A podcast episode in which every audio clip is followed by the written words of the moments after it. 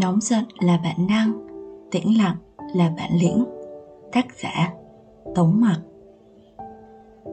Lời nói đầu.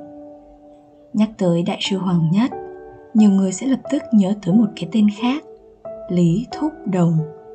Ngày xuất thân trong một gia đình thương nhân giàu có, hồi còn trẻ ăn ngon, mặc đẹp, thích rất nhiều thứ, thuộc nhiều lĩnh vực như âm nhạc, hí kịch, mỹ thuật, thơ ca khắc ấn, vàng bạc đá quý, thư pháp, giáo dục, triết học.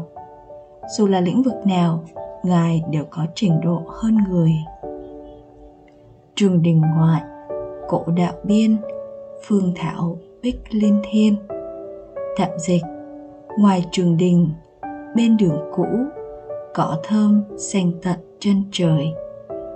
Bài thơ tống biệt đã làm cảm động biết bao người tuy nhiên, một tài tử tuyệt thế như vậy, tới độ trung niên, lại đột ngột từ bỏ hồng trần, xuất gia đi tu, sống cuộc đời tăng lữ khổ hạnh với một chiếc áo cà sa, một cây trượng, chịu đạm bạc, ôm quạnh hưu trong 24 năm, từ lúc đại sư xuất gia tới khi viên tịch, ngài đã chuyên tâm tu hành, dày công nghiên cứu phật học, phát huy mạnh mẽ phật pháp phổ độ chúng sinh, giúp cho phật giáo nam sơn luật tông thất truyền nhiều năm được phục hưng. Ngài được đệ tử phật môn tôn là thế tổ đời thứ 11 của luật tông, để lại cho đời của cải tinh thần vô tận. Tại sao đại sư hoàng nhất lại xuất gia? Là vì ngài đã chán ngán với trần thế, hay vì ngài đã nhìn thấu nhân sinh? Rất nhiều người không hiểu được khi còn sống đại sư có một câu nói, lấy tinh thần xuất thế để làm sự nghiệp nhập thế. Đây có thể coi là lời giải thích hay nhất cho việc ngài xuất gia. Còn nói tới duyên cớ xuất gia, chính đại sư cũng từng nói thế này. Có không ít người phỏng đoán nguyên nhân tôi xuất gia, hơn nữa còn tranh luận rất nhiều. Tôi không muốn đi thông cáo với thiên hạ tại sao tôi xuất gia vì mỗi người khi làm việc gì đều có nguyên tắc, hứng thú, phương thức và cách lý giải của riêng họ. Những thứ này sẽ không bao giờ giống nhau. Cũng có thể nói người khác sẽ không thể hiểu được. Vậy nên, dứt khoát không nói ra, dần dần người khác cũng sẽ quên nó đi. Còn về tâm tư tôi lúc đó, tôi nghĩ phần nhiều là vì tôi muốn theo đuổi một cách thức cao hơn lý tưởng hơn để giáo hóa bản thân và người đời. Nửa đời trước của đại sư hoàng nhất, ngài đã sống rất sôi nổi. Tất cả những việc mà bản thân yêu thích, ngài đều làm từng việc một. Tất cả những khổ đau mà bản thân nên gánh chịu, ngài cũng đã gánh chịu hết. Từ nhỏ ngài đã mất cha, sau khi lớn lên thì mất mẹ. Ở nhật bản, ngài gặp được người phụ nữ làm mình động lòng và đã mạnh dạn theo đuổi. Thân là thầy giáo, ngài đã làm tốt nhất có thể, thậm chí còn nguyện từ bỏ tu hành vì học phí của học trò. Nỗ lực làm việc, kiếm tiền giúp cô học trò hoàn thành sự nghiệp học tập. Có người sẽ không hiểu được tại sao đại sư phải từ bỏ xuất gia tu hành. Chỉ có đại sư mới biết, nếu không từ bỏ, sẽ không có cách nào thực hiện được lý tưởng giáo hóa bản thân và người đời. Cũng giống như việc chúng ta cầm quá nhiều thứ trong tay, nếu không biết bỏ xuống thì sẽ càng ngày càng nặng. Hơn thế, nếu gặp được thứ gì đấy thích hơn, sẽ phát hiện ra rằng mình không thể đưa tay đón nhận chúng nữa. Lúc này, chỉ có bỏ thứ đang cầm trong tay xuống mới có thể có được thứ mới nếu một người vừa muốn đạt tới cảnh giới cao nhất của việc tu hành, lại không nỡ buông bỏ gia đình và tất cả những thứ thuộc về trần thế, vậy chẳng qua cũng chỉ là một câu nói suông mà thôi. Sau khi xuất gia, đại sư đã buông bỏ tất cả những thứ thuộc về trần thế, tình nguyện sống một cuộc đời thanh đạm khổ hạnh mà người thường khó lòng tưởng tượng được, tự trải nghiệm lĩnh hội đời người chúng ta thường nói, không phải tôi muốn có nhiều điều phiền não như vậy. Chỉ là vì đời người có quá nhiều vướng bận và nhiều chuyện bất lực. Thật ra, đời người không có gì không thể buông bỏ. Nhỏ thì là bất hòa giữa làng xóm với nhau. Lớn thì là sống chết. Bạn có buông bỏ hay không, kết cục cũng không có gì thay đổi. Cái khác biệt là, người buông bỏ được sẽ nhận về sự thoải mái và vui vẻ. Còn người không buông bỏ được, chỉ có thể cõng gánh nặng cả đời mà sống, không được vui vẻ. Vậy thì, hãy để đại sư dạy chúng ta làm sao để buông bỏ đi. Phần 1 từ bỏ ham muốn, tu một trái tim thanh tịnh. Điểm đạm là cách dưỡng tâm đầu tiên đại sư hoàng nhất tuyển tập cách ngôn. Điềm đạm là sự điềm tĩnh xuất phát từ nội tâm.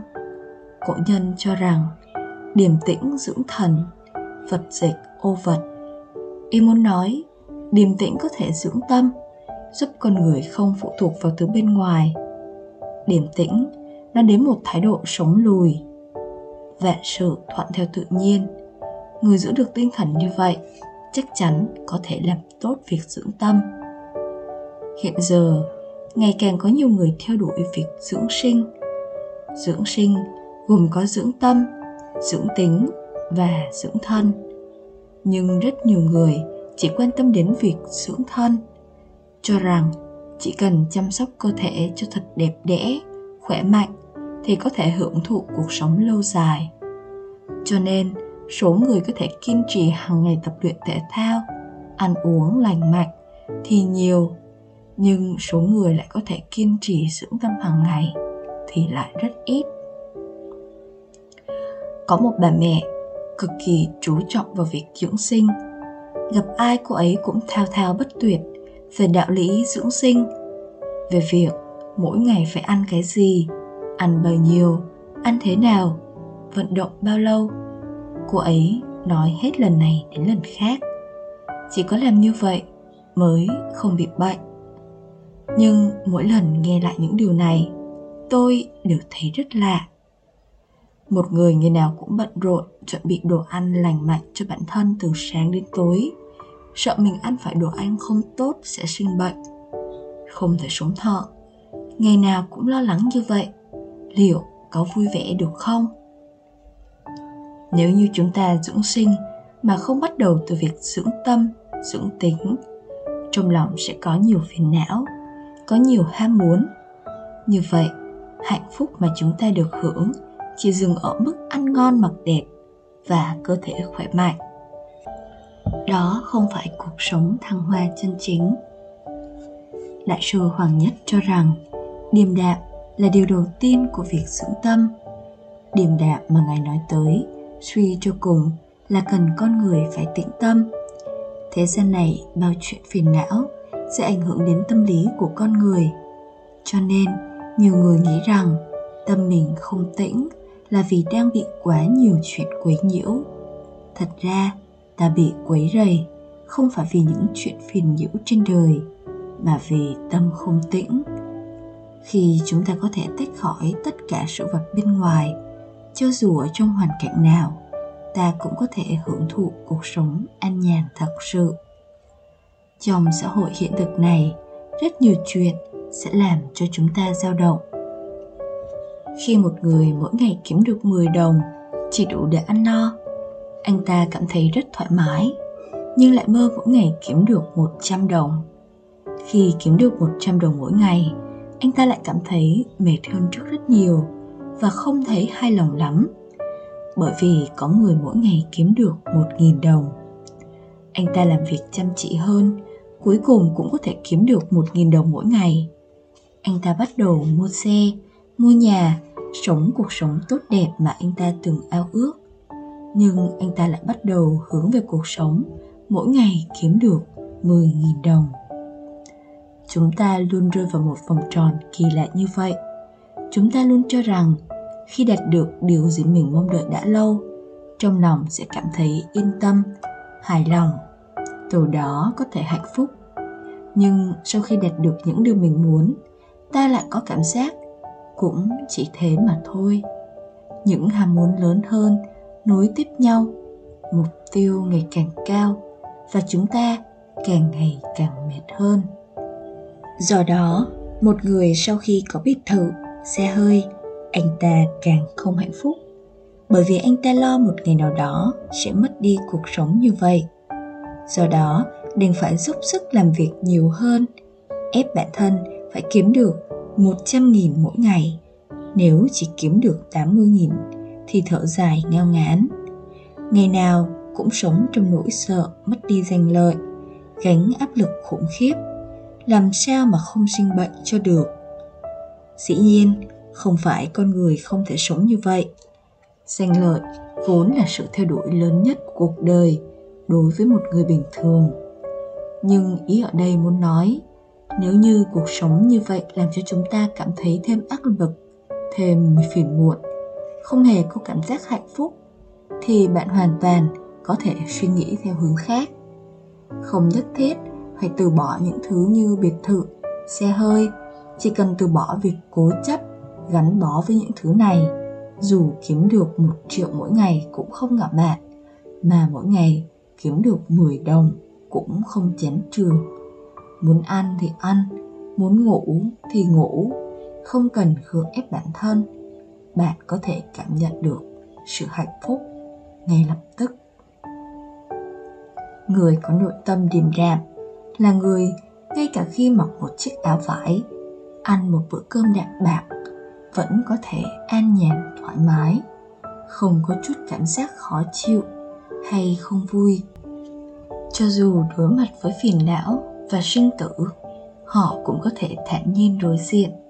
Trong lòng không một chút gợn sóng đau khổ, không cần ăn ngon mặc đẹp, vẫn cảm thấy bình yên và hạnh phúc.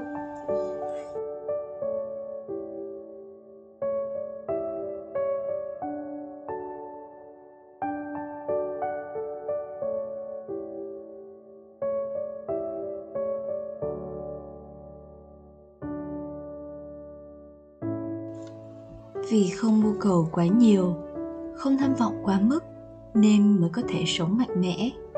Bớt ham muốn thì tâm trí tĩnh lặng, có chủ kiến nhưng vẫn phải khiêm tốn. Đại sư hoàng nhất tuyển tập cách ngôn. Quả dục là ít ham muốn, giống như tịnh tâm trong phật giáo có nói, nhưng mức độ thì khác nhau.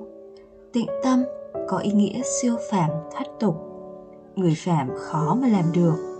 Quả dục thì lại có thể làm được. Tâm không tĩnh thường là vì có quá nhiều ham muốn. Con người có ham muốn là chuyện bình thường. Cuộc sống mà không có một mục tiêu để theo đuổi thì thật là buồn chán tệ nhạt. Ai cũng có thể theo đuổi những ham muốn bình thường bằng các cách thức đường hoàng, từ đó tăng chất lượng cuộc sống của chính mình. Nhưng không hài lòng lại là bản tính của con người. Chúng ta sẽ không bao giờ nghĩ rằng bản thân ham muốn quá nhiều. Ở thời đại của đại sư hoàng nhất, đại đa số mọi người đều ăn cơm canh đạm bạc, được ăn no đã là phước lắm rồi. Nếu ở thời đó mà mơ mộng ngày ngày được ăn thịt, thì đúng là ham muốn xa xỉ. Có quần áo mặc để không bị lạnh đã là có phúc rồi. Nếu như được mặc một bộ quần áo lành lặn không bị chấp vá thì đúng là sung túc. Nếu như ngày nào cũng mơ tưởng đến việc mặc nhung gấm lộ là, thì đó là vượt lên trên ham muốn bình thường của con người. Nếu lúc này không cố gắng kiềm chế, ta sẽ rơi vào sự đau khổ vì ham muốn không được đáp ứng. Còn nếu như vì tiền mà làm những việc không tốt, thì ta sẽ khiến cuộc sống của mình rơi vào hố sâu tội ác. Nhưng ngày nay vì chúng ta mong muốn bản thân được ăn ngon mặc đẹp mỗi ngày, không còn là chuyện xa xỉ. Thế nên, ít ham muốn, không thể xác định dựa vào những tiêu chuẩn của quá khứ.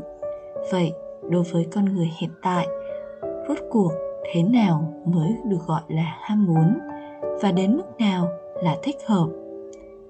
Thật ra, chỉ cần đáp ứng những ham muốn này nhờ vào việc lao động chân chính thì đó đều là chuyện bình thường quan trọng hơn để thấy được ham muốn trong lòng mỗi người là nhiều hay ít.